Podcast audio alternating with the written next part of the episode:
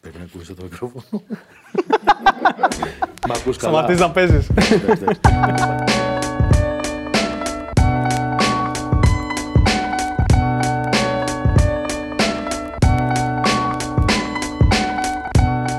Γεια σας παιδιά, τι κάνετε? Τι λέτε? Καλά είστε? Τους πάντα και φιάρε. Όλα υπέροχα, θα μας κάνεις εσύ το άνοιγμα. Γιατί πάντα μας δυσκολεύει λίγο. Λοιπόν, ακούστε, θα κάτι. Πού βρισκόμαστε? Θα μου πετάξει ο ηχολήπτης κανένα σούρικεν. Αλλά θα το βρούμε, εντάξει.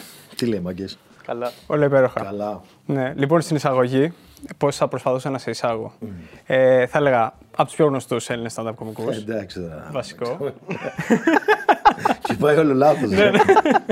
Ευχαριστώ, παιδιά. Θα έλεγα ε, άπειρα βίντεο στο YouTube. Δεν θέλω να πω YouTuber, ναι. Γιατί η ιδιότητα λίγο είναι. Νομίζω που βάζει τέλος πάντων την πρώτη. Το YouTuber. Ναι, εντάξει, το περάσαμε αυτό το στάδιο. Ναι. Το YouTuber τώρα πάλιωσε πολύ. Πες και γενικά να έχει παλιώσει, όχι μόνο για σένα. Σίγουρα, ναι. Και για, και για την πλατφόρμα δηλαδή, ναι, πιστεύω, ναι, την ναι. ίδια. Κάποιος ε... μας έλεγε τις προάλλες ότι μπαίνουν στο YouTube πλέον μόνο για tutorials. Ναι, καλά, πολύ σημαντικό αυτό. Να είναι καλά η Ινδία που παράγει τύπου το εβδομήντα τοις εκατό του tutorial όλων των πτυχίων της Ελλάδας. Ακριβώς. Να είναι καλά τα παιδιά που κάνουν καλή δουλειά. Ε... Να πούμε καταρχάς, εντάξει, επειδή από ό,τι καταλαβαίνω ξεκινήσαμε. Έτσι. Ναι, ναι, κατα... κανονικά. Να προλογίσουμε τον καλεσμένο μας. Λοιπόν, είναι ο, Αλέξανδρος... είναι ο αδερφός του Αλέξανδρου. Ή, ήθελα να το κάνω αυτό. Νο, νομίζω το χρωστάμε στον αδερφό σου αυτό το πράγμα. ε, είναι ο Κώστας Μαλιάτσης Σάλας.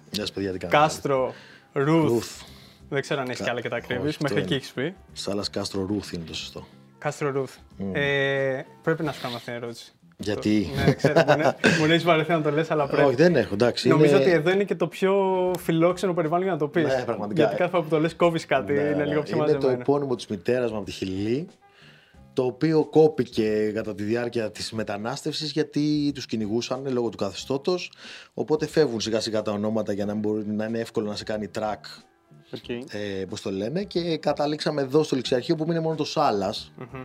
σαν ε, επώνυμο μητέρας και αυτά. Αλλά στην Ελλάδα δεν κρατάς το επώνυμο και της μαμάς και του μπαμπά. Οπότε το κράτησα εγώ, ξέρω, μετέπειτα. Okay. Α, αρέσει Μαλιάτσης και έβαλες και το Σάλας. Mm. Okay. Αλλά ξέρουμε ότι έχεις και μια ιστορία, ενώ η οικογένειά σου. Θέλω να πω, ρε παιδί μου, επειδή είμαστε στο podcast της ΚΝΕ, καταλαβαίνεις. Ναι, ναι, ναι, εντάξει, και κάποια, κάποια πράγματα τα έχω πει, όχι όλα προφανώς. Γιατί σκέφτομαι να τα, ή να τα γράψω ή να τα κάνω εγώ κάτι. Mm.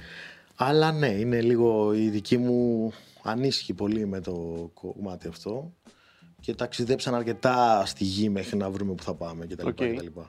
Και η πλευρά του πατέρα μου και η πλευρά της μητέρας μου έχουν δύο διαφορετικές ιστορίες. Που έχουν πολλά κοινά όμως. Που έχουν πολλά κοινά, ναι. Πάρα πολλά. Χούντα Χιλή, Χούντα Ελλάδα. Χούντα Χιλή, Χούντα Ελλάδα. Εντάξει, εμένα, ξεκι... εμένα το Μαλιάτσι, ας πούμε, είναι ψευδόνυμο, δεν είναι κανονικό επώνυμο. Γι' αυτό δεν υπάρχουν άλλοι Μαλιάτσιδες στην Ελλάδα και είμαστε okay. τέσσερα άτομα. Γιατί ήταν ψευδόνυμο από το Αντάρτικο στο Στέφα Μαλιάτσι. Okay. Μπορείτε okay. να γκουγκλάρετε την ιστορία για τη μάχη της πύλης. Όπου... Είδαμε και που ανέβασε κιόλας. Ναι, ναι, ναι. Κάθε χρόνο γίνεται ένα στο μνημείο.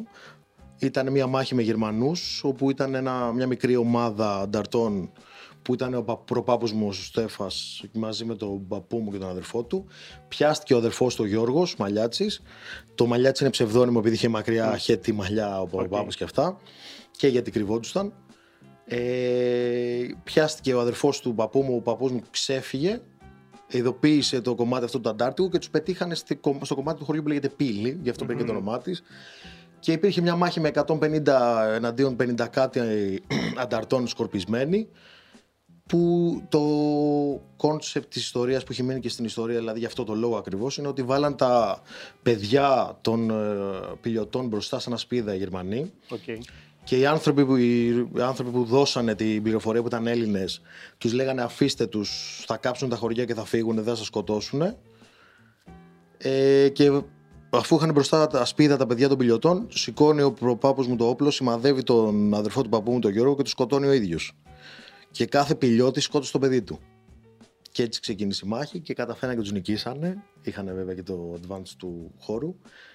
Και εκατό Γερμανοί της Βερμάχτ πεθάνανε, πενήντα εκμανολωτιστήκαν. Okay. Και έμεινε στην ιστορία σαν τη μάχη της πύλης. Και από εκεί ξεκίνησε του πατέρα μου ιστορία, γιατί μετά τα Χούντα το όνομα ήταν σημαδεμένο. Ήρθανε, τους πιάσανε, τους εξορίσανε και τον πατέρα μου τον βοήθησε το κόμμα. Με τον κύριο Μανολκίδη που είχε τα φροντιστήρια Ηράκλειτος, τα πρώτα φροντιστήρια που είχε η Αθήνα. Και τον κύριο Κανιάρη που είναι ακόμα στο κόμμα. ε, και έφυγε στη Μόσχα να σπουδάσει. Okay. Και εκεί γνωριστήκαν οι δικοί σου. Και η μητέρα mm. μου ακριβώς με τον ίδιο τρόπο έφυγε από τη Χιλή να σπουδάσει και για να φύγει από το καθεστώς και γνωριστήκαν εκεί. Okay. Okay. Έσπασε το προφυλακτικό, βγήκα εγώ. Και πήγαμε στη Χιλή. Ναι. Πινοσέτ και μετά εδώ Ελλάδα. Mm, mm. Long story short, αυτά. Okay. Ναι, ήταν. Ναι, και πάλι το κόμμα βοήθησε να γυρίσουμε κτλ. Πήγαν πλοία που φεύγαν από την Κούβα, ε, φτάναν στην Ιταλία και από την Ιταλία στην Πάτρα. Αυτό κάνατε. Mm. Εσύ εδώ δηλαδή ήρθες κάποια στιγμή ψιλοπαιδί μεγάλο, ας πούμε. Ήταν δέκα χρονών. Okay. Δηλαδή τα θυμάμαι όλα. Ναι, ναι, ναι. Αυτά, ο αδερφός μου γεννήθηκε εδώ. Okay. Δηλαδή. Μια χαρά. Αλλά γενικότερα ναι, είναι μια οικογένεια η οποία και από τις δύο πλευρές έχει ένα παρελθόν τέτοιο. Okay.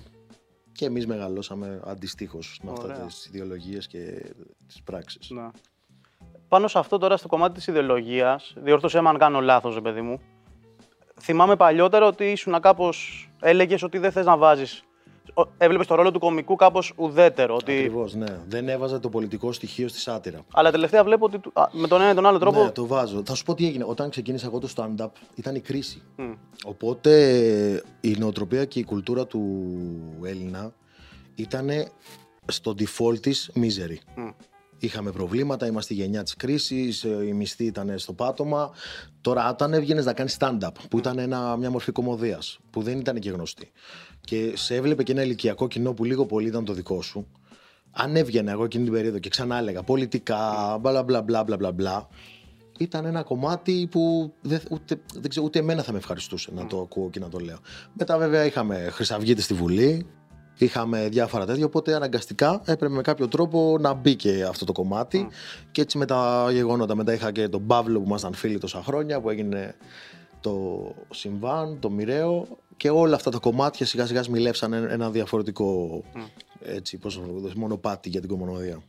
Το κοινό πώς το έχει πάρει όλο αυτό, ρε παιδί μου? Ενώ όταν πλέον. Κοίτα, επειδή γενικότερα δεν. Πώς να σου το πω, το κείμενο μου αλλάζει κάθε χρόνο. Οπότε. Όταν ε, υπάρχει ένα κομμάτι το οποίο ναι, μεν είναι κωμωδία ή σάτυρα, αλλά απ' την άλλη είναι σωστό. Mm. Δεν λες κάτι παράλογο ή δεν λες κάτι τρελό. Το κοινό, ό,τι και να, ό,τι πολιτική ιδέα και να έχει, δεν το, δεν του κλωτσάει. Γιατί δεν έχεις πει κάτι λάθος. Έχεις πει κάτι το οποίο. Τι να κάνουμε, είναι αντικειμενικά σωστό. Οπότε και ο κόσμος το λαμβάνει έτσι. Και εντάξει, σίγουρα θα υπάρχουν και άνθρωποι που θα σου γράψουν από κάτω. Ε, είναι αυτά που λες, ε, που πας, ε, ποιο φεστιβάλ κάνεις. Ε. Δεν, δεν τα γλιτώνεις αυτά. Mm. Αλλά από την άλλη είναι και. Εντάξει, πάντως και, και τώρα, σε αυτό το κείμενο που έχεις, βάζεις, ας πούμε, θα σου λέγα εγώ τώρα, βάζεις το ζήτημα των εμβολίων. Ναι, ναι. Το, τη σοβαρότητα της κατάστασης ναι, της πανδημίας. Ναι, ναι, ναι, ναι, που άνετα μπορεί κάποιος να βγει και να πει. Καλά, γιατί παίρνεις θέση. Πολύ κόσμος το είπε, ναι. Και είναι πολύ τέτοιο γιατί ο κόσμος θεωρεί ότι αν έχεις μια ιδιότητα, ας πούμε, κωμικός, ας πούμε, για παράδειγμα, ή YouTuber, τύπου κάνε αυτό και μην μιλάς. Ναι, ναι, κάνε με να γελάσω. Ναι, κάνε με να γελάσω και βούλα, μην μου λες για. Δηλαδή, εντάξει, οπότε αυτό είναι και λίγο συνήθιο. Εγώ τώρα κάνω αυτό το πράγμα εννιά χρόνια. Mm. Ε, το έχω συνήθισα. Κάποια στιγμή με πείραζες στην αρχή, μετά τώρα, άμα πω ότι με πειράζει, θα πω ψέματα. Ο καθένας, ειδικά στο ίντερνετ, ναι. θα σου πει το μακρύ και το κοντό του. Το θέμα είναι ότι. Πώς πο... Το θέμα είναι ότι εγώ πάντα απαντάω. Δηλαδή θα το απαντήσω, δεν θα τον αφήσω mm. στο να πει και να αφήσει. Το απαντάω μέχρι ένα σημείο, εντάξει, μετά από λίγο όταν αρχίζουν τα φρυσίδια για αυτά τον αφήνω, αλλά μέχρι ένα σημείο θα απαντήσω γιατί έναν στους τέσσερις μπορείς να του mm-hmm. κάπως να τον πληροφορήσεις για πέντε πράγματα και δεν τη χάνω την ευκαιρία, το κάνω. Ναι, ωραίο. Καλά, νομίζω ότι τα αντικειμενικά τους επηρεάζει. Θες, δεν θες δηλαδή. Ναι, αλλά όταν του πιάνεις και προσωπική συζήτηση για το οποιοδήποτε θέμα. Απλά δεν μπορείς, φαντάζομαι ότι δεν μπορείς να το κάνεις για όλους. Γιατί εντάξει, υπάρχει πολλοί ναι, κόσμος που σε παρακολουθεί. Ναι, αλλά με κάποια τρανταχτά πούμε, comments ή μηνύματα. Απαντάω. Για να τα δουν και οι υπόλοιποι, ας πούμε. Και αυτό και γιατί. Θέλω κι εγώ σαν άνθρωπος, δηλαδή και στο δρόμο, άμα γινόταν, θα του απαντούσα. Που το ενενήντα εννιά τοις εκατό των ε, comment που σου κάνουν στο Ιντερνετ στον δρόμο δεν θα το πούν ποτέ. Καλά, ναι, εντάξει. Το ενενήντα εννιά τοις εκατό των προφίλ στο Ιντερνετ είναι τρόλ. Ας ξεκινήσουμε βασικά, ναι. Οπότε ναι. Όποτε έχω ευκαιρία, απαντάω. Okay. Mm. Τώρα, επειδή εντάξει, σαν το κοινό σου, mm. διόρθωσα με ξανά να κάνω λάθος, είναι ένα κοινό το οποίο σε παρακολουθεί από πριν δέκα χρόνια και σε ακολουθεί, mm. αλλά είναι και ένα κοινό το οποίο είναι πιο μικρής ηλικίας. Ναι, ναι, ναι, ναι. Σταθερά, δηλαδή. Το δεκαεπτά είκοσι τέσσερα. Εκεί, μπράβο. Mm. Ε, βλέπουμε όμως διαφορές σίγουρα στο πώς συμπεριφέρεται και με το ίντερνετ και όλα αυτά. Ακόμα και το attention span, το πόσο αντέχει να σίγουρα, παρακολουθήσει. Σίγουρα. Αλλάζει κάθε φορά. Το δεκαεπτά είκοσι τέσσερα με το κοινό που σε ακολουθεί τόσα χρόνια. Αυτό δεν σε δυσκολεύει λίγο και από το γράψιμο, από ό,τι κάνεις? Ε, ναι, γιατί αλλά το καλό είναι ότι προσαρμόζεσαι εσύ, αλλά προσαρμόζεται και το κοινό. Και συνήθως γίνεται το αντίστροφο. Δηλαδή, πρώτα το κοινό προσαρμόζεται στο attention spam ή σε ό,τι θέλει να δει, και μετά εσύ. Εγώ παρακολουθώ τα social media όλα, ας πούμε, από το TikTok μέχρι ό,τι θες. Ε, και βλέπεις, επειδή είναι αυτό που είπες, πλέον το spam είναι γενικό που έχει ο άνθρωπος. Όλα τα βίντεο είναι δεκαπέντε δευτερόλεπτα. Άμα δει κάποιος ένα λεπτό και πάνω, που λέει δύο μέρες με εδώ. Είναι πολύ διαφορετικό, αλλά είναι και το κοινό που σε έχει ακολουθήσει, που θυμάται μια άλλη εποχή. Αυτό. Το κοινό που βλέπει podcast, που ακούει podcast, τα οποία είναι σαράντα μία ώρα λεπτά κτλ. κτλ. Οπότε νομίζω πλέον με το ίντερνετ υπάρχει κοινό για όλα. Δηλαδή, ό,τι και να κάνεις, θα υπάρξει μια μερίδα κοινού αρκετά μεγάλη που να αξίζει τον κόπο να το κάνεις mm. και να έχει και, το αντίστοιχα, και τα αντίστοιχα views και το αντίστοιχο αντίκτυπο.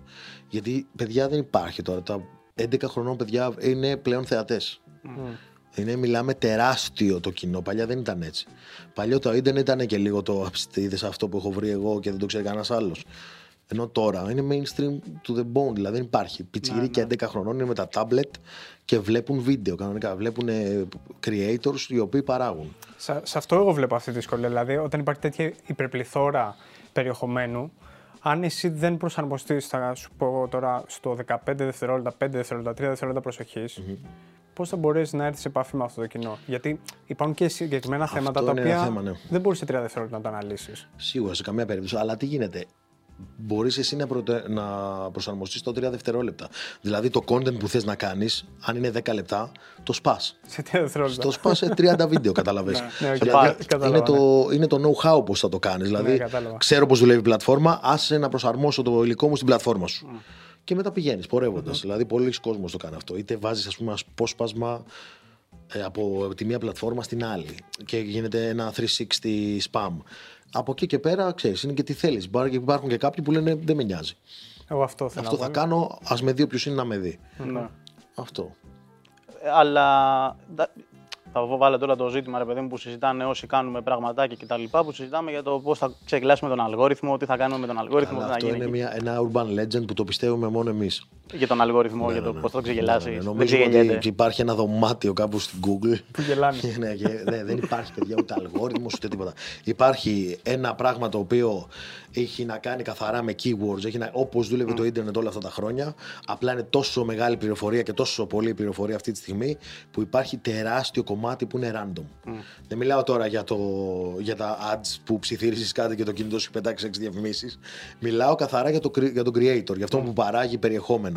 Το ότι το ανεβάζεις και αυτά είναι του φέρεσαι όπως του φερόσουνα παλιά. Απλά πως βγήκε αυτό με τον αλγόριθμο και τα τέτοια και το ένα και το άλλο, ε, γιγα, γιγατοποιήθηκε σε φάση τα κεφάλια μας, ναι. ότι σε φάση ο, ο αλγόριθμος και απλά πετάμε τη λέξη αλγόριθμος. Κοίτα, πάντως υπάρχουν παραδείγματα από καλό υλικό το οποίο βλέπεις ότι δεν πάει καλά, ακόμη και να κατέβει. Παίζει, παίζει πολύ μεγάλο κομμάτι και το timing, δηλαδή. Ε, υπάρχουν όλες οι πλατφόρμες, έχουν ε, στα στατιστικά τους τις ώρες του spam. Mm. Απλά κανείς μας δεν τα κοιτάει. Για να δούμε, υπάρχουν ολόκληροι δηλαδή, προγραμματιστές που βγάζουν μάγκα τότε πόσταρε στο δικό σου κανάλι. Να. Και εμείς πετάμε χαρταετό. Ποστάρουμε, λέμε το Σάββατο μια καλή μέρα. Okay. Και σου λέει αυτό στην Τρίτη είναι. Θέλω να σου πω ότι πρέπει να δουλεύεις και λίγο παράλληλα μαζί ναι, τους. Γιατί και αυτοί θέλουν να έχεις να, το content σου να φέρνει traffic στην πλατφόρμα ναι, σου. Αυτό, γιατί... Δηλαδή οι συνεργάτες σου είναι στο κάτω-κάτω. Απλά εμείς δεν αποφασίζουμε mm. να γιολάρουμε mm. για να μην τα ακούσουμε όλα αυτά. Αλλά γενικότερα ε, παίζει ρόλο και η τύχη και το timing. Πάρα πολύ, πάρα πολύ. Δεν έχεις δηλαδή εσύ διαφορά τώρα. Εντάξει, και εμείς παρακολουθούμε, είμαστε και πάνω κάτω η ίδια γενιά, παρακολουθούμε YouTube από το επτά, οκτώ, δέκα. Δεν έχεις διαφορά στο YouTube, στο... ακόμα και πράγματα τα οποία είναι διφορούμενα ή κάτι που έχει να κάνει με επικαιρότητα να θάβεται. Ναι, σίγουρα. Είναι πολύ πιο δύσκολα από να κάνω ένα βιντεάκι. Θα σου πω, παίζει και εκεί το element της τύχης. Mm. Είναι δηλαδή, αν γίνει, ειδικά στην επικαιρότητα, γιατί στην επικαιρότητα σημαίνει ότι θα έχει έξι uploaders. Μη σου πω παραπάνω, τώρα σου λέω ένα νούμερο. Από τους έξι uploaders, ένα θα γίνει το, ναι, το δύο, καταλαβαίνεις. Οπότε παίζει πολύ μεγάλο ρόλο η, η ταχύτητα, το timing και αυτά. Mm. Απλά μας αρέσει πάντα το μυστήριο. Καλά, υπάρχει. Και, και σκεφτόμαστε ότι υπάρχει ένα μαγικό χέρι που πάνω και λέει: όχι, το δικό σου βίντεο θα πετάει. Εντάξει, παίζει αυτό πολύ. Αλλά είναι και το ότι είμαστε, φαντάζομαι ότι εμείς από τότε που ξεκινήσαμε, μια εφτά ετία, να μην πω παραπάνω, κάθε χρόνο πηγαίνουμε στα, στην Google, η οποία μας κάνει ένα γρήγορο σεμινάριο να μας εξηγήσει λίγο τι και τι και τι. Mm-hmm. ε, όταν λέει τα μυστικά του αλγόριθμου. Ναι, τα μυστικά. Και μας λένε κάθε, φο... κάθε φορά, λέει, πείτε ερωτήσεις και είναι οι έξι στις επτά ο αλγόριθμος. Δεν υπάρχει, παιδιά, αλγόριθμος, σας το, σας το υπογράφω. Όχι γιατί είναι κυριολεκτικά τόσο πολύ η πληροφορία που απλά πρέπει να βρεις tricks για να ξεγελάσεις τα mm. tags. Mm. Τόσο απλό. Okay. Πραγματικά, δηλαδή είναι πολύ πιο απλό από ό,τι το φανταζόμαστε. Okay. Και, υπάρχει... και, και επίσης, έχουν, πέσει, έχουν πέσει και τα views, έτσι, γενικότερα. Ναι. Γιατί πλέον υπάρχουν άλλες τρεις πλατφόρμες που παράγουν περιεχόμενο. Σωστό. Οπότε έχει μοιραστεί πάρα πολύ. Παλιά τι ήταν, το YouTube ήταν. Πήγε το Facebook να κάνει Facebook βίντεο, γελάσαμε όλοι για λίγο. Η και... Google αντίστοιχα. Η Google αντίστοιχα, το Instagram αντίστοιχα. Είμαστε. Γελάσαμε πάλι όλοι λίγο, αλλά τώρα το TikTok για παράδειγμα, που στην αρχή ήταν μια πλατφόρμα την οποία λέγαμε δεν ξέρει υπάρχει πιθανότητα και μετά σε δύο καραντίνες μέσα εκτοξεύθηκε και μιλάμε τώρα το εβδομήντα τοις εκατό, έτσι. Μιλάμε για τεράστιο κόσμο που μεταφέρθηκε και λέγαμε στην αρχή ήταν πιτσιρίκια. Δεν είναι καθόλου πιτσιρίκια, είναι όλο το κοινό. Γιατί πολύ απλά έπεσε το attention spam. Είναι η απόδειξη αυτό που λέγαμε πριν. Οπότε θέλει πολύ καλή γνώση και να είσαι ευέλικτος. Δηλαδή να έχεις τα. Και επίσης και η ποιότητα. Γιατί ας πούμε τώρα, σας το λέω εγώ που έχω αυτοκαταστραφεί άπειρες φορές. Δεν έχει, δηλαδή μιλάμε, κάνω βίντεο που ο ήχος ακούγεται μέσα από κύπελο μερικές φορές. Ε, αυτά δεν κάνουν views. Και καλά κάνουν και δεν κάνουν views, γιατί ακόμα και οι μικρότερες ηλικίες έχουν συνηθίσει πιτσιρικάδες YouTubers που ανεβάζουν άρτια βίντεο. Mm. Και τώρα δεν μπορείς εσύ, ρε γέρο, που κάνεις τριάντα χρόνια αυτή τη δουλειά, να ανεβάζεις ένα βίντεο και να ακούγεσαι λες και είσαι μέσα από κύπελα με σπάγκο. Οπότε παίζει πάρα πολύ μεγάλο ρόλο και η ποιότητα. Ναι.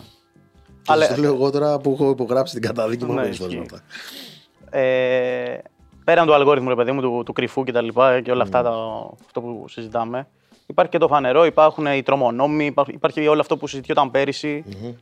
Το οποίο πάλι βάζει εμπόδια όμως στους ε, δημιουργούς. Κοίτα, είναι αυτό που λέγαμε τέτοιο.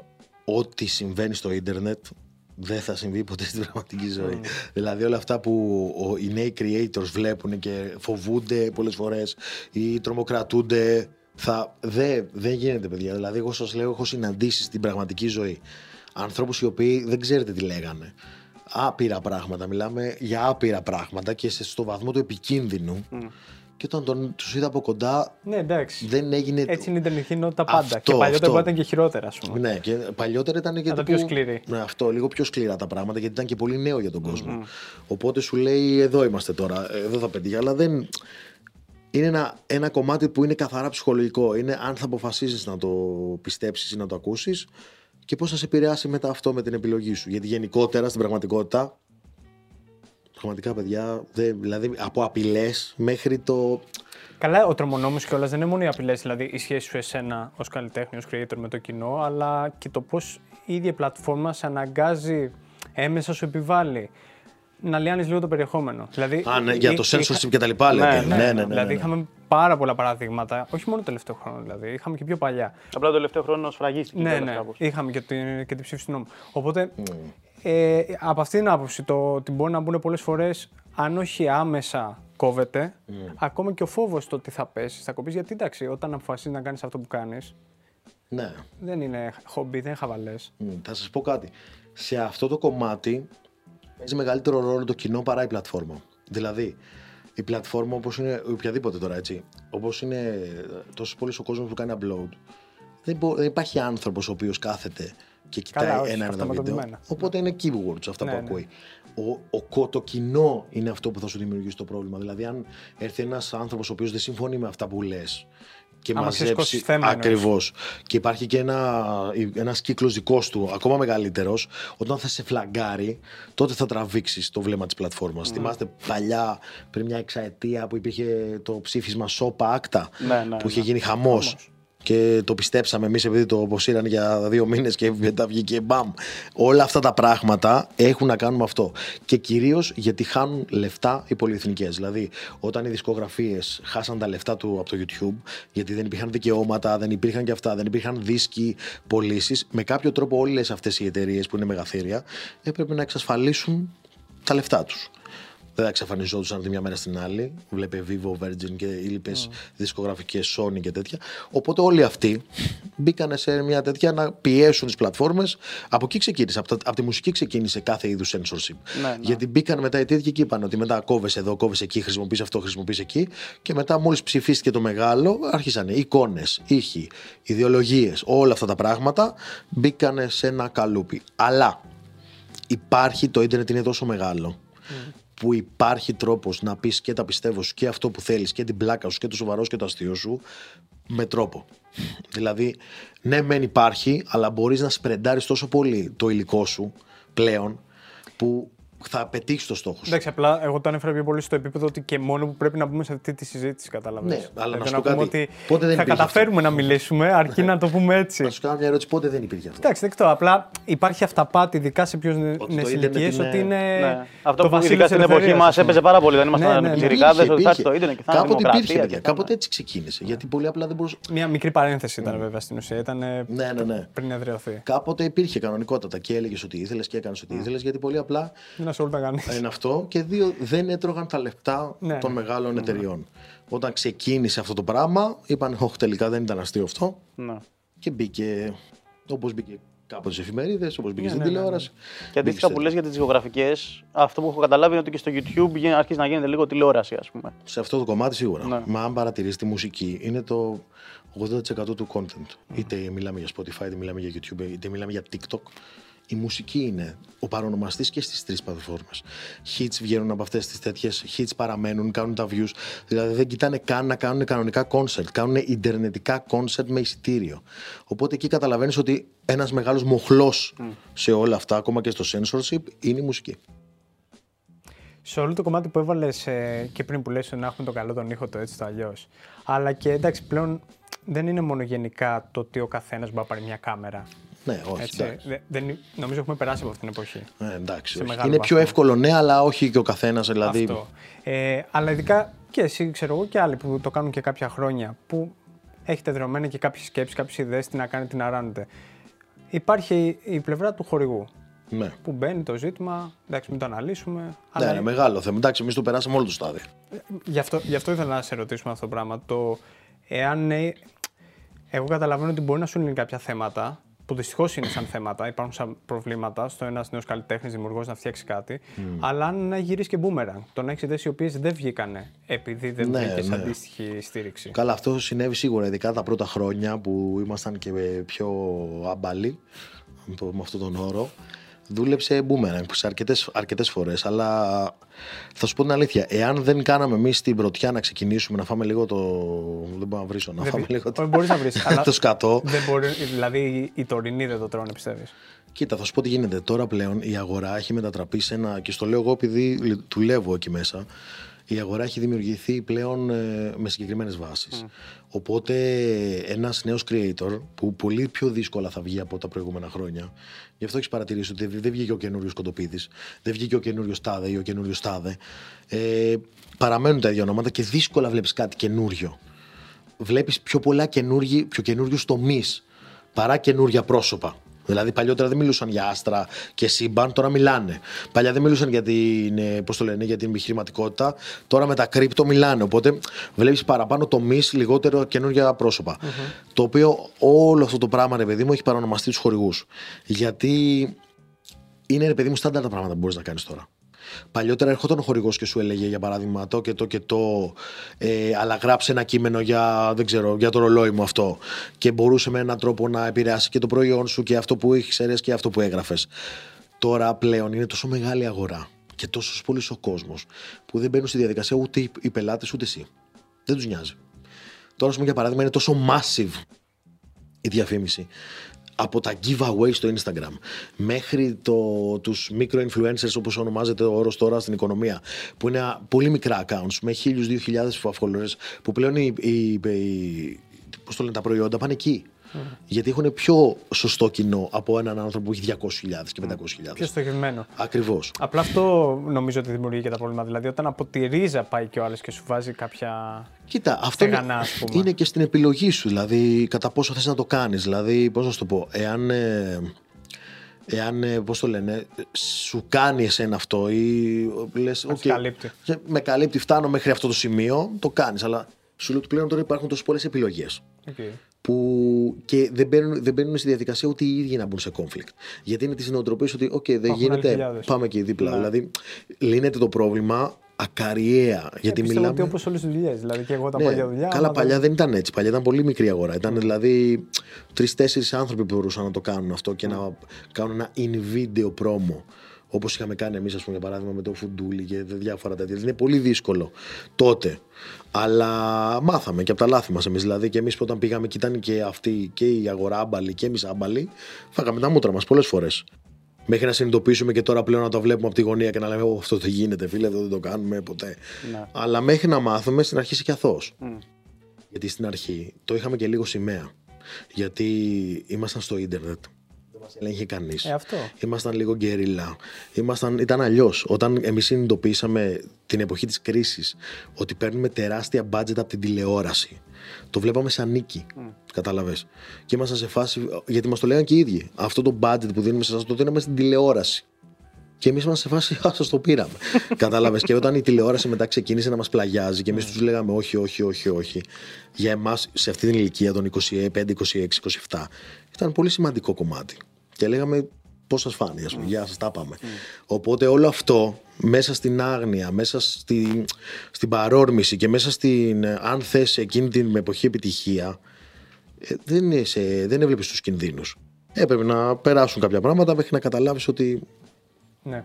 αυτό τώρα δεν μπορείς να το κάνεις. Ναι. Ή τότε αυτό ήταν λάθος. Okay. Οπότε ναι, παίζει πολύ. Ναι. Το, το, το ίντερνετ είναι επικίνδυνο εκεί πέρα, ναι. για πολύ. Επικίνδυνο για ποιους? Για όλους. Είναι επικίνδυνο γιατί κάθε εποχή που περνάει γίνεται ακόμα πιο hardcore. Έχουμε μπει στην κουλτούρα του cancel πλέον. Έχουμε μπει σε μια κουλτούρα που δεν ε, φιλτράρουμε τίποτα. Να. Αν θα βγει μια είδηση ότι εσύ βγήκες και είπες δημόσια μια βλακεία και ήταν σούπερ κακό και αυτά, τελείωσες. Γιατί εγώ δεν θα μπορώ να φιλτράρω να δω τι είπες. Θα ακούσω το κύμα. Οπότε, ας πούμε, για παράδειγμα, τώρα που έχει, έχει κάνει τον κύκλο του το cancel culture, ας πούμε, για παράδειγμα, στα δυτικά, στην Αμερική, είναι ωραίο ένα παράδειγμα. Τώρα, για παράδειγμα, οι κομικοί των, των Αμερικάνων κάνουν κάτι φοβερά beats, τα οποία τα ζηλεύω. Για παράδειγμα, ο Αζίζ Ανσάρι έχει ένα κομμάτι στο, στο stand-up του που λέει μια ψευδίδηση. Mm. Και λέει: «Η τάδε πιτσαρία ανέβασε αυτές τις πίτσες που πάνω είχαν σβάστηκα από πεπερώνι. Πόσοι το είδατε αυτό?» και χειροκροτάει το κοινό. Κάθε φορά λέει διαφορετικό. Ναι. Και εγώ τώρα σας λέω απλά αυτά, αυτό που φίλμαρε. Και λέει: «Ποιοι είσαστε κατά αυτού?» και χειροκροτάει, ξέρω εγώ, το ογδόντα τοις εκατό του κοινού. Και τους λέει: «Εσείς είστε το πρόβλημα. Mm. Μόλις είπα μια μαλακιά από το στομάχι μου, δεν, δεν ρωτήσατε, δεν γκουγκλάρετε, δεν κάνατε. Απλά όλοι εδώ πέρα χίλια άτομα θέλουν να σκοτώσουν. Το πιστέψατε κατευθείαν.» Αυτό το πιστέψατε κατευθείαν. Το οποίο είναι και τα fake news είναι από τα μεγαλύτερα. Τα fake news μαζί με το cancel culture πάνε μαζί. Εντάξει, fake news είχαμε πάντα. Απλά μάλλον τώρα με, είναι ο καταλήτης στο ίντερνετ. Ναι, τώρα ναι, το τώρα είναι εγώ, ναι. Σε, και σε τετραπλάσια ταχύτητα. Ναι. Γιατί εσύ μπορείς να ξυπνήσεις μια μέρα και να είναι μια μαζική επίθεση σε έναν άνθρωπο. Οκ, mm. okay, βρίζουμε αυτόν σήμερα. Κατάλαβες, μπαίνει και στην κουλτούρα μας. Οπότε είναι πολύ σημαντικό, όχι μόνο για το cancel culture, αλλά και για, το, για την πληροφορία. Mm. Πρέπει να βρεις την πληροφορία, τι έχει γίνει, ποιος το έχει πει, τι έγινε. Αλλιώς είναι ανθρωποφαγία, είναι ευκαιρία να, να θάψω αυτόν σήμερα. Αυτό βέβαια. Επειδή παρακολουθώ πάρα πολύ και γενικότερα τι γίνεται σε όλο τον πλανήτη, είτε έχει να κάνει με κομμωδία, είτε έχει να κάνει με digital, αρχίζει και γυρνάει αυτό στον πλανήτη. Δηλαδή, τι εννοώ. Πλέον είναι μεγαλύτερο το κίνημα αυτών που, ελ, που κοντράρουν το cancel culture, είτε είναι για καλό ή για κακό, σε φάση παιδιά, μισό, πέντε λεπτά να δούμε τι στο διάλογο γίνει και μετά. Γιατί πλέον είναι και λίγο.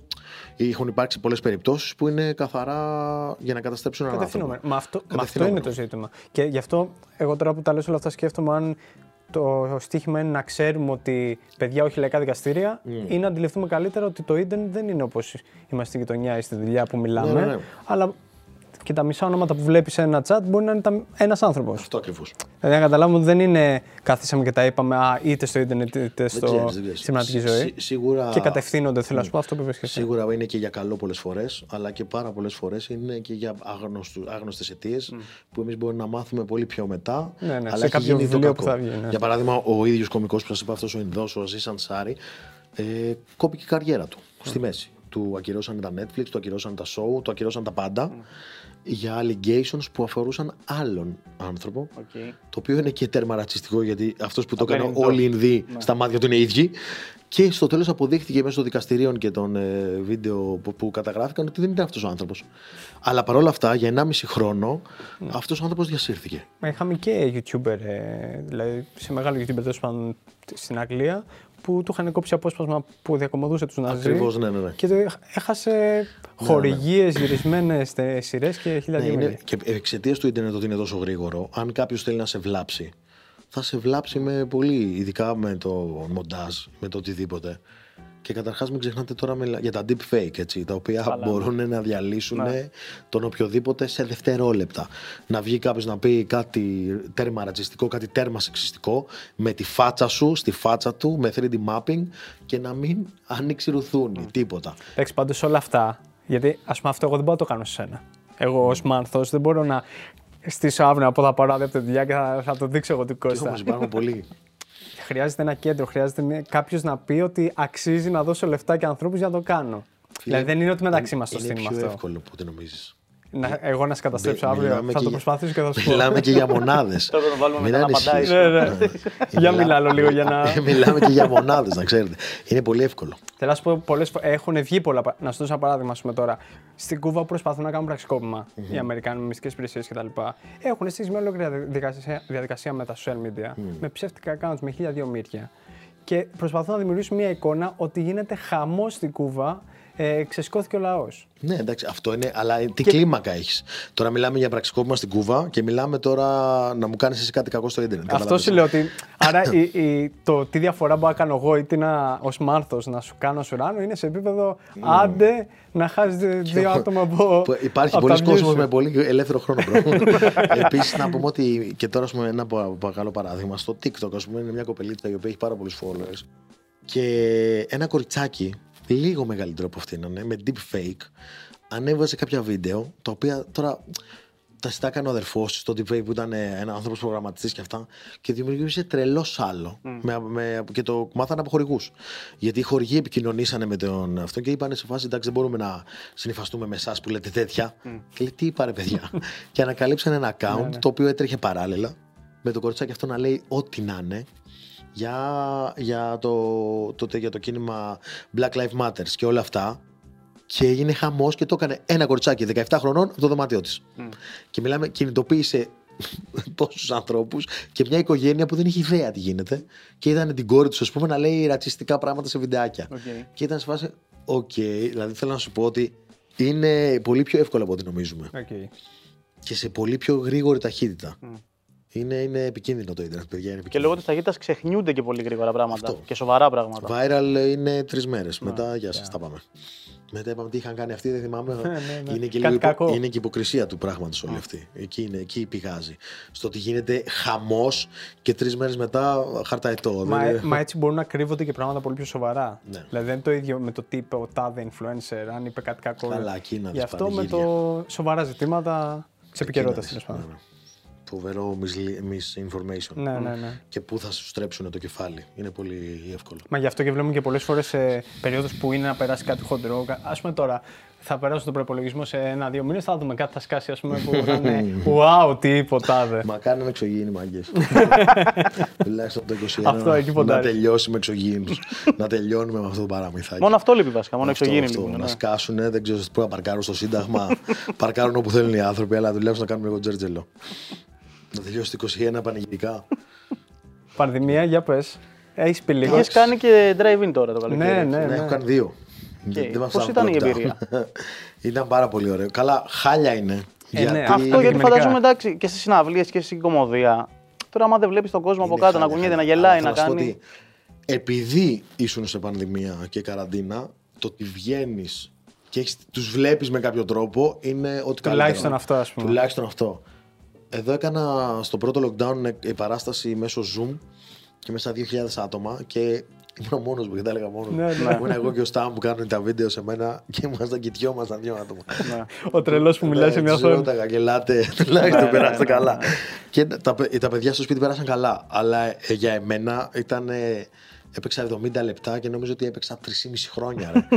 Είχα υδρώσει, έλεγα. Μάνα, έχω δύο φιάλτες που είναι έτσι. Και ήταν πολύ δύσκολο, παιδιά. Πολύ δύσκολο. Mm. Εντάξει, κάπως. Ειδικά όταν έχεις δουλειές και είναι δουλειές με τον κόσμο, είτε είναι παραστάσεις, είτε είναι να γράψεις, είτε να δείξεις.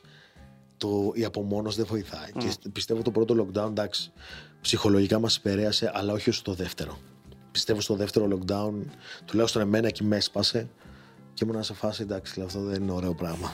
Ε, στο δεύτερο ήταν και ότι εντάξει, δουλεύαμε και δεν δουλεύαμε όλοι. Ναι, ναι, ναι, πηγαίναμε στις δουλειές στη ζούλα, υπήρχαν ένα, ναι, ναι, ναι, ένα τέτοιο κλίμα. Ήταν η προσαρμογή. Γιατί εντάξει, αντικειμενικά και άνθρωποι οι οποίοι παλεύουν με τους δαίμονές τους και έχουν τα δικά τους ε, πώς το λένε, θέματα. Ένα τέτοιο κομμάτι δεν βοηθάει καθόλου. Γιατί η αλληλεπίδραση με κόσμο είναι ένα. Το παν. Το παν. Είναι μια ψυχοθεραπεία που είναι. Και για μένα τον ίδιο μιλάω, που είναι το Α και το Ω. Δηλαδή η σκηνή είναι ένα πολύ μεγάλο κομμάτι του να πεις εντάξει, ηρέμηση, γιατί την Τετάρτη έχεις παράσταση. Πάρε λίγο δύναμη, θα τα ξαναπούμε την Τετάρτη. Οπότε όλο αυτό όταν στο κόβει έτσι και δεν έχεις και επιλογή. Είναι για την ασφάλεια τη δική σου, των δικών σου όλων. Mm. Είναι μεγάλο θέμα, παιδιά. Είναι ένα. Και βάσει το θα ξανάρθει, καταλαβαίνεις. Και λες είναι στη γωνία, φίλοι, τελειώσαμε. Και εγώ, ας πούμε, έκανα μια κίνηση επιχειρηματική εκείνη την περίοδο. Και που είπα, θα γίνει κάτι, θα πάμε λίγο, ξαφνικά. Κλέτς! Τα πάμε. Και έμενα, ωραία, πολύ ωραία, Κώστα. Μπράβο, τι άλλη ωραία ιδέα έχεις να κάνουμε. Ναι, και σκέψου ότι εσύ λες τώρα για παραστάσεις που ψιλοέχουν ξεκινήσει, με όποια μέτρα και όλα αυτά. Mm-hmm. Ε, και υπάρχει ένα προσκόσμος με τηλεργασία που όλο αυτό περιγράφεις, το ζει ασταμάτητα εδώ και ναι, ναι, ναι. δύο χρόνια πώς έχουμε κλείσει τώρα. Είναι μεγάλο. Δηλαδή, η τηλεργασία. Διάβασα μια, έτσι, μια συζήτηση, έρευνα, αν θέλεις και αυτά. Υπήρξαν, υπήρξαν, λέει, δεκαεπτά τοις εκατό άνοδος στις ε, απαραιτήσεις. Mm. Πάρα πολλοί κόσμος άφησε τη δουλειά του γιατί δεν άντεχε να συνεχίσει σε αυτό το καθεστώς mm. με την τηλεργασία και αυτά. Τι να πω, ρε παιδιά, δεν ξέρω, επειδή δεν το πέρασα, δεν το έζησα εγώ mm. καθόλου αυτό. Πέρα από τη μία παράσταση που έκανα τηλεργασία. Και ήταν, ξέρεις, είναι ένα πράγμα το οποίο δεν, μπο, δεν μπορώ να το σκεφτώ πόσο δύσκολο ή εύκολο μπορεί να είναι. Θα φοβηθείς άμα δεις τα στοιχεία για το πώς αύξησαν τις υπερορίες. Πώς τις άρχισαν. Ναι, έχει ξεφύγει το πράγμα. Για να δουλεύει. Σου λέει από το σπίτι. Από το σπίτι, άνοιξε λίγο. Κατάλαβα. Ναι. Μα και για πολλούς συνεχίζεται ακόμα. Δεν είναι... Μα αυτό λέω. Ναι, ναι. Μα αυτό λέω.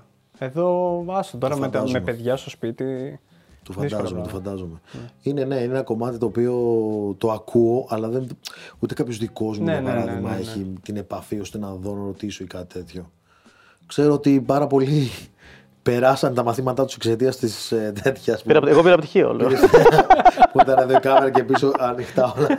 Δέκα χρόνια μετά. Εντάξει, ό,τι καλύτερο, μπράβο. Αλλά θέλω να σου πω ότι ξέρεις, ακούω πολλές πληροφορίες, απλά δεν ε, ξέρω ναι, ο ίδιος πώς. Δεν το έχεις ζήσει, δεν το έχεις νιώσει. Δεν το έχω ζήσει καθόλου, ούτε μπορώ να καταλάβω. Ναι, ναι, ναι. Το μόνο που ήταν είναι κάναμε πέντε παραστάσεις και τρία hip hop live από το μαγαζί, mm. πάλι live stream, okay. που ήταν η μόνιμη επαφή με τηλεργασία. Αλλά επειδή ήταν και κάτι δημιουργικό. Έχουμε πολύ διαφορετικούς ορισμούς της τηλεργασίας εμείς. Αλλά τηλεργασία είναι αυτό. Αλλά θέλω να σου πω ότι ξέρεις, πάλι η ίδια φάση που πόσο μάλλον τώρα οι Έλληνες να τραγουδάνε και να μην από κάτω έτσι. Ναι, είναι αμήχανο. Πολύ καλή, πολύ καλή. Μα δεν είναι και το ίδιο και για το κοινό που σε κοιτάει από το σπίτι. Δεν τα απολαμβάνει το ίδιο τώρα. Δεν είναι συναυλία. Κατάλαβες. Ούτε καν, ούτε καν. Είναι αυτά. Βέβαια, πήραμε πολύ καλό feedback εμείς. Γιατί αυτό που σου είπα, επειδή είμαστε που είμαστε κλεισμένοι. Καλά, όταν έχεις θέσει τον πάτο, οτιδήποτε και να δώσεις. Αυτό ακριβώς. Οπότε ρε φίλε. Μα μακάρι να μην ξαναγίνει. Δούλεψε για τότε, αλλά ναι, μην ναι. το κρατήσουμε. Αυτό, μην το κρατήσουμε. Ναι, ναι. Αν και πάρα πολλοί προσαρμόστηκαν στο live stream, ε, ε, πώς το λένε, θέαμα. Ε, και... Πάνω στην πίεση εννοείς, στην ανάγκη. Ναι, και γιατί ξέρεις, φοβούνται ότι μπορεί να ξανάρθει, να ξανάρθει, να ξανάρθει. Οπότε ακόμα και εγώ ίδιος έκανα τέτοιου είδους επένδυση. Mm. Α, λες για δημιουργούς, δεν λες για το κοινό ότι το συνήθισε. Για δημιουργούς okay. και παραγωγούς. Streams και, mm. και διάφορα τέτοια που. Ακριβώς. Ναι. Σου λέει. Ίσως αυτό είναι το νέο κύμα, ίσως θα ξαναμπούμε.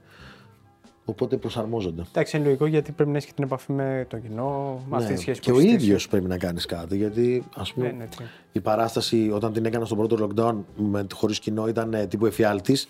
Μετέπειτα έλεγα: άντε να έρθει λίγο να πούμε κάποια βλακία στο μικρόφωνο. Ναι. Ναι. Αυτό είναι, παιδιά, είναι ανάλογα που βρίσκεσαι mm. την ώρα που γίνεται κάτι και mm. τι κάνεις. Γιατί μετά από λίγο δεν, δεν ξέρεις και τι να κάνεις άλλο. Είναι λίγο όμως και η ψηφιοποίηση, λίγο δίκοπο μαχαίρι. Όλο αυτό, ναι, ο ψηφιακός μετασχηματισμός που λένε κτλ. Το, και μόνο το χάσιμο της επαφής. Ναι. Είναι το χειρότερο πράγμα που μπορεί να σου συμβεί, πιστεύω, σε κάθε δουλειά. Mm. Τώρα, πόσο μάλλον στο θέαμα.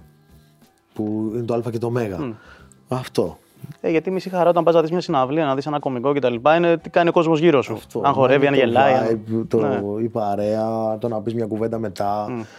Όλο το, το χάνεται. Το, το ίδιο είναι και στη δουλειά. Δηλαδή στη δουλειά, ναι. Η επαφή. Τώρα, ας πούμε, απολύεται συνάδελφος και το μαθαίνουμε βράδυ. Το πετάνε στο ποτάμι το βράδυ, ναι, ναι, ναι, και λέμε ναι. Πού είναι ρε παιδιά, Κωστής, έφυγε. Ναι, δηλαδή αυτό, ε, αυτό. Έχει αντικειμενικά και ένα τέτοιο χαρακτήρα η, η ψηφιακή αναβάθμιση και όλα αυτά. Τι να πω, εντάξει.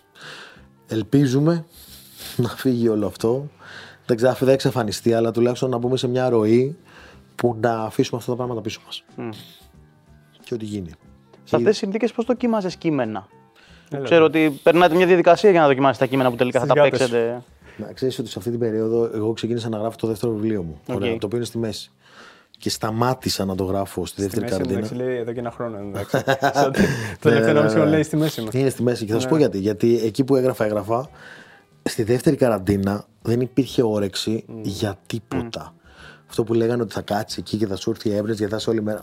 Ναι, η έμπνευση δεν σου έρχεται όταν κάθεσαι, αδερφέ. Η έμπνευση σου έρχεται όταν ζεις. Mm. Και σταμάτησα γιατί αυτά που έγραφα, φαντάσου, πρέπει να, πρέπει να εξαφάνισα τύπου δεκαπέντε με είκοσι σελίδες. Γιατί τις διάβαζα μετά.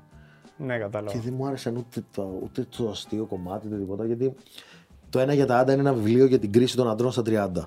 Οπότε πρέπει να είναι genuine αστείο, δηλαδή να είναι αστείο από αυτά που άλλος το έχει ζήσει. Όταν το πιέζεις να φανταστείς τι έχει ζήσει ο άλλος, γιατί είσαι σε καραντίνα και δεν είσαι έξω να το περάσεις, ε, το κόψα. Mm. Και έκανα ένα κομμάτι ακριβώς στη μέση, το οποίο ο, ο, ο άνθρωπος όταν θα το διαβάζει, ο αναγνώστης, όταν θα φτάνει σε αυτό το σημείο, θα, θα, κάνει, θα κάνει ένα reboot και θα, σου πω, και θα είναι σαν δεύτερο βιβλίο μέσα στο πρώτο βιβλίο. Και το, το ξεκινάω με αυτόν τον τρόπο. Δηλαδή, του λέω, okay. αυτό, αυτό του λέω που διαβάζεις τώρα γράφτηκε δύο χρόνια μετά.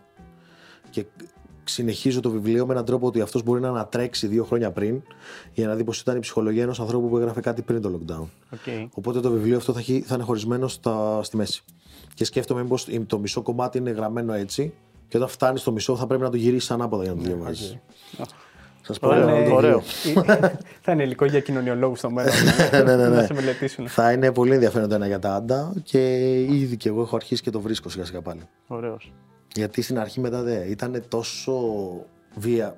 βιασμένο το αστείο, το χαχαχά, το θα γίνει αυτό που σταμάταγε να έχει και τον όρο ημερολόγιο, ας πούμε. Mm.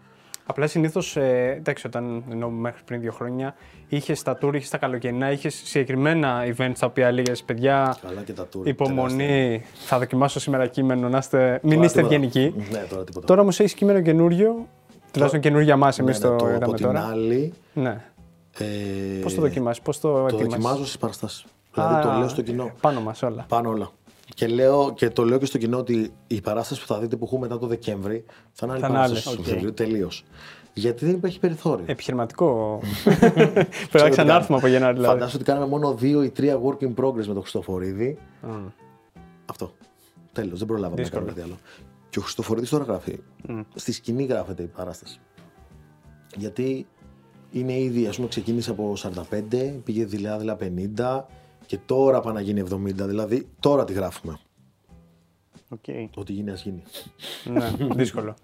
Δύσκολο, αλλά ευτυχώς εντάξει, το core μέχρι τώρα έχει δείξει ότι πάει καλά. Ναι, ναι, ναι. Ε, θα είναι και ψιλοδιψασμένος ο κόσμος πλέον για τέτοια πράγματα. Ναι, ναι, και αυτό παίζει μεγάλο ρόλο. Αλλά πρέπει να είναι και το κείμενο καλό. Ναι, καλά, ναι. Γιατί, όχι, πάντως ήταν ωραίο γιατί τουλάχιστον το δικό σου δεν έχω δει του Χρυσοβορίδη. Δεν είχε πολλές αναφορές στην πανδημία αυτή καθ' αυτή. Δηλαδή δεν ήταν πάνω στη μήλα και τη μιζέρια το τι κάναμε. Καθόλου, γενικότερα. Το οποίο νομίζω ότι αυτό έχουμε ανάγκη, γι' αυτό και ακούμε και εμείς τα podcast τώρα. Έχουμε σταματήσει πολύ καιρό να αναλύουμε και να ξαναλύουμε. Ναι, ναι, φτάνει, φτάνει. Εντάξει, καλά κράτησε, καλά ήταν. Το αστιακή. Πάμε να τελειώνουμε τώρα με αυτό.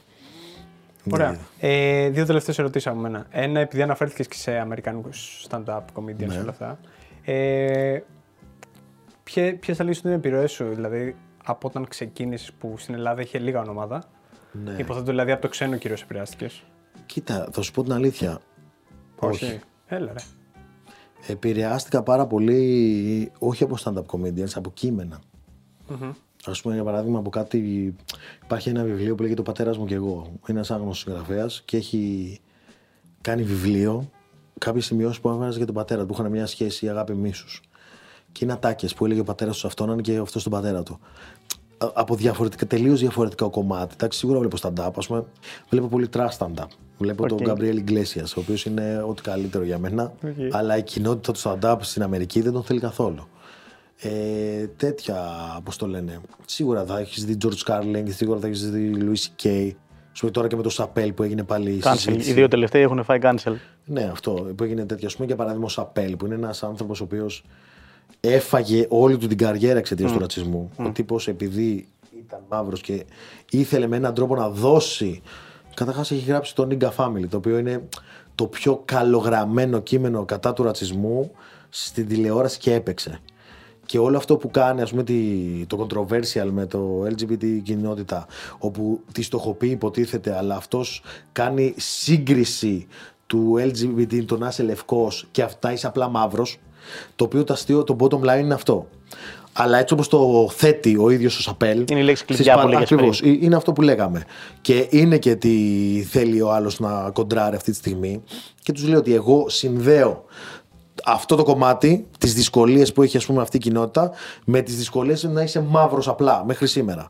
Αυτό είναι το bottom αστείο που γράφει. Yeah. Απλά είναι ο Σαπέλ και έχει το κείμενο που έχει, οπότε μπήκε στο στόχαστρο για εξηκοστή όγδοη φορά. Yeah. Οπότε ακόμα και αυτοί που εσύ θεωρείς ότι είναι τα είδωλά σου ή ο μέντορας σου, χωρίς να το ξέρω ο ίδιος, όταν θα φτάσουν στο σημείο να έρθουν στο controversial, είσαι στη θέση του να το πω τώρα, να του πω ότι μου αρέσει ο Σαπέλ ή να μην το πω.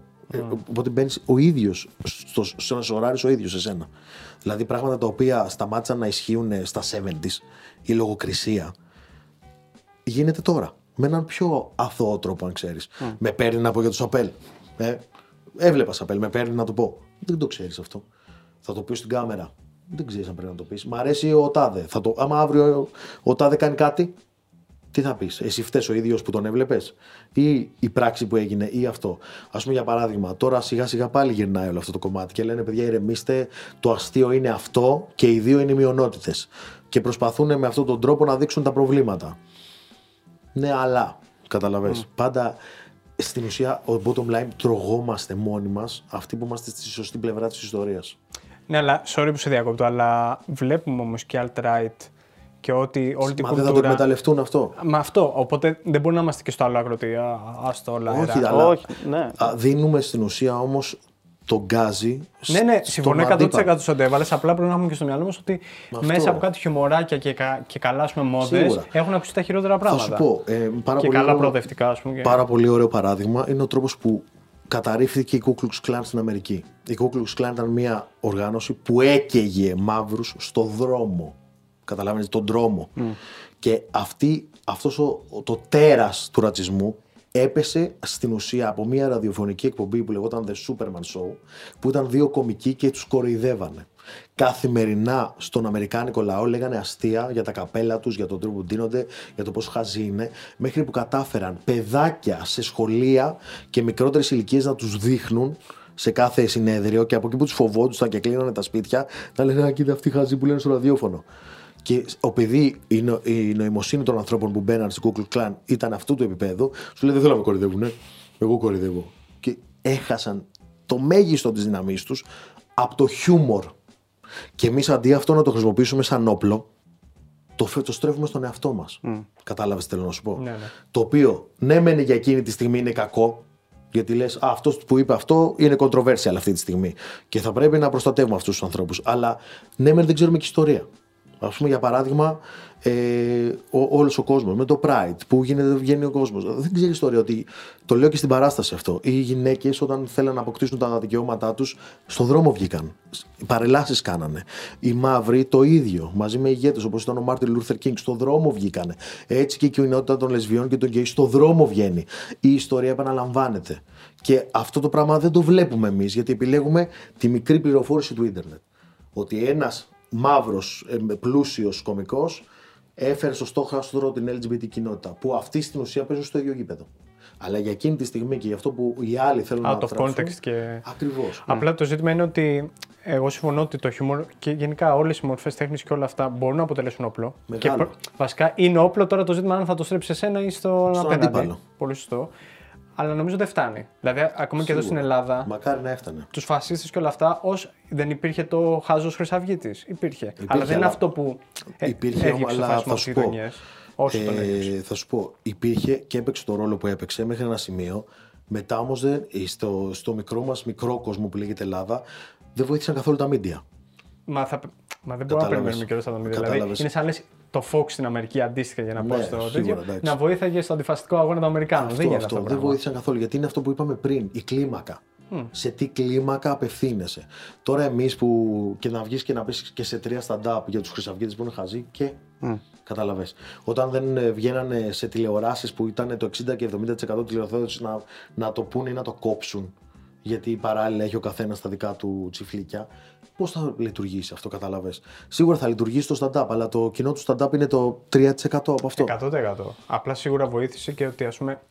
Για να απαντηθεί ο φασισμός, ας πούμε, και στις γειτονιές που είχαμε και τον Φίσα. Είχαμε ναι, ναι, ναι. Πάρα Εγώ έμενα στην Νίκαια που ήταν ο μεγαλύτερος πυρήνας της ε, εκεί πέρα έπρεπε και αναγκαστικά όχι σε επίπεδο ίντερνετ ή σε επίπεδο σε... μηνυμάτων, σε επίπεδο στη δουλειά μου, στο σχολείο μου κτλ. Να πάρω δράση εγώ ίδιος. Παντού, παντού. παντού. Άποψη, το... Και αυτό είναι και το μότο και το μήνυμα που πρέπει να περαστεί γενικότερα. Το μιλήστε. Mm. Είτε είναι ένα ρατσιστικό επεισόδιο στο λεωφορείο, είτε είναι στο δρόμο. Ναι, απομονωθούν, δεν μπορεί να είναι έλα μωρέ. Αυτό, δηλαδή πρέπει. Να κάνω ένα story. Με, ναι, αυτό. Που και το story θα βοηθήσει, αλλά και εκείνη ναι, τη στιγμή δεν φτάνει. Κα... φτάνει, δε φτάνει ναι. Κατάλαβες. Πρέπει να οργανωθούν όλα τα όπλα mm. μαζί και να γίνει σωστή δουλειά. Γιατί αλλιώς καλά τα λέμε εμείς εδώ. Αλλά. Ναι. Πάλι είχαμε επεισόδια πριν λίγο καιρό σε σχολεία. Είχαμε mm. και ένα μετανάστη που τον βρήκαν και Α, τον διάλυσαν στο σχολείο. Ακριβώς αυτό. Δηλαδή θέλω να σου πω ότι. Εννοείται. Παίζει ρόλο. Είναι στον δρόμο συνέχεια και δεν θα σταματήσει ποτέ να είναι. Αλλά τι Α, μπορούν, μπορούν να σταματήσουν να είναι γενικά. Μακά, δεν είναι... Αλλά θέλω να σου πω ότι έτσι όπως έχουμε τώρα και έτσι όπως το έχουμε χτίσει, mm. πόσο χρονών είμαστε και πόσο καιρό τα βλέπουμε να γίνουν. Mm, mm. Εγώ προσωπικά έχω χάσει φίλους από αυτό, έχω μεταναστεύσει από χώρες γι' αυτό. Δηλαδή είναι πολύ τέτοιο. Δηλαδή, αλλά καταλάβες, είναι και τι κάνεις. Σε αυτό. Οκ. Okay. Ε, έχεις άλλο όχι. Είμαι κομπλέγο. Ωραία, να το κλείσουμε. Αν θες πες κιόλας που σε βρίσκουμε, τι κάνουμε, τι ράνουμε. Τι ετοιμάζεις. Ναι. Εγώ ετοιμάζω το βιβλίο που σας είπα. Ε, μακάρι να πάνε όλα καλά κτλ. κτλ. Η ταινία. Η ταινία, να είναι καλά, η πανδημία μας πήγε τρία χρόνια πίσω. Βέβαια, σιγά, δεν θα αλλάξει πολλά με το στρατό. Ποτέ. Ναι, ναι, σιγά σιγά οργανωνόμαστε. Okay. Ε, και μπορείτε να μας βρείτε στο Los Angeles που είναι stand-up comedy, καθαρό comedy club από Τετάρτη ως Κυριακή που έχει παραστάσεις. Και κάθε Τετάρτη παίζω. Okay. Ωραία. Σας περιμένω να έρθει να δει την παράσταση. Θα έρθουμε. Καλώς. Σας ευχαριστούμε πολύ. Εγώ, ευχαριστούμε πάρα πολύ. πάρα πολύ. Να κάνει να πάει καλά και έχετε και πολύ ωραίο στούντιο. Ευχαριστούμε. Θα σας δώσουμε να κάνεις κανένα κομμάτι. Ωραία, γίναμε. Τον Νίκο, ε, να πούμε ότι όταν έχει βγει το επεισόδιο θα έχει βγει ο διηγητής του Δεκεμβρίου. Σωστό. Να τον προμηθευτείτε όλοι και μέχρι την επόμενη φορά μένουμε δυνατοί.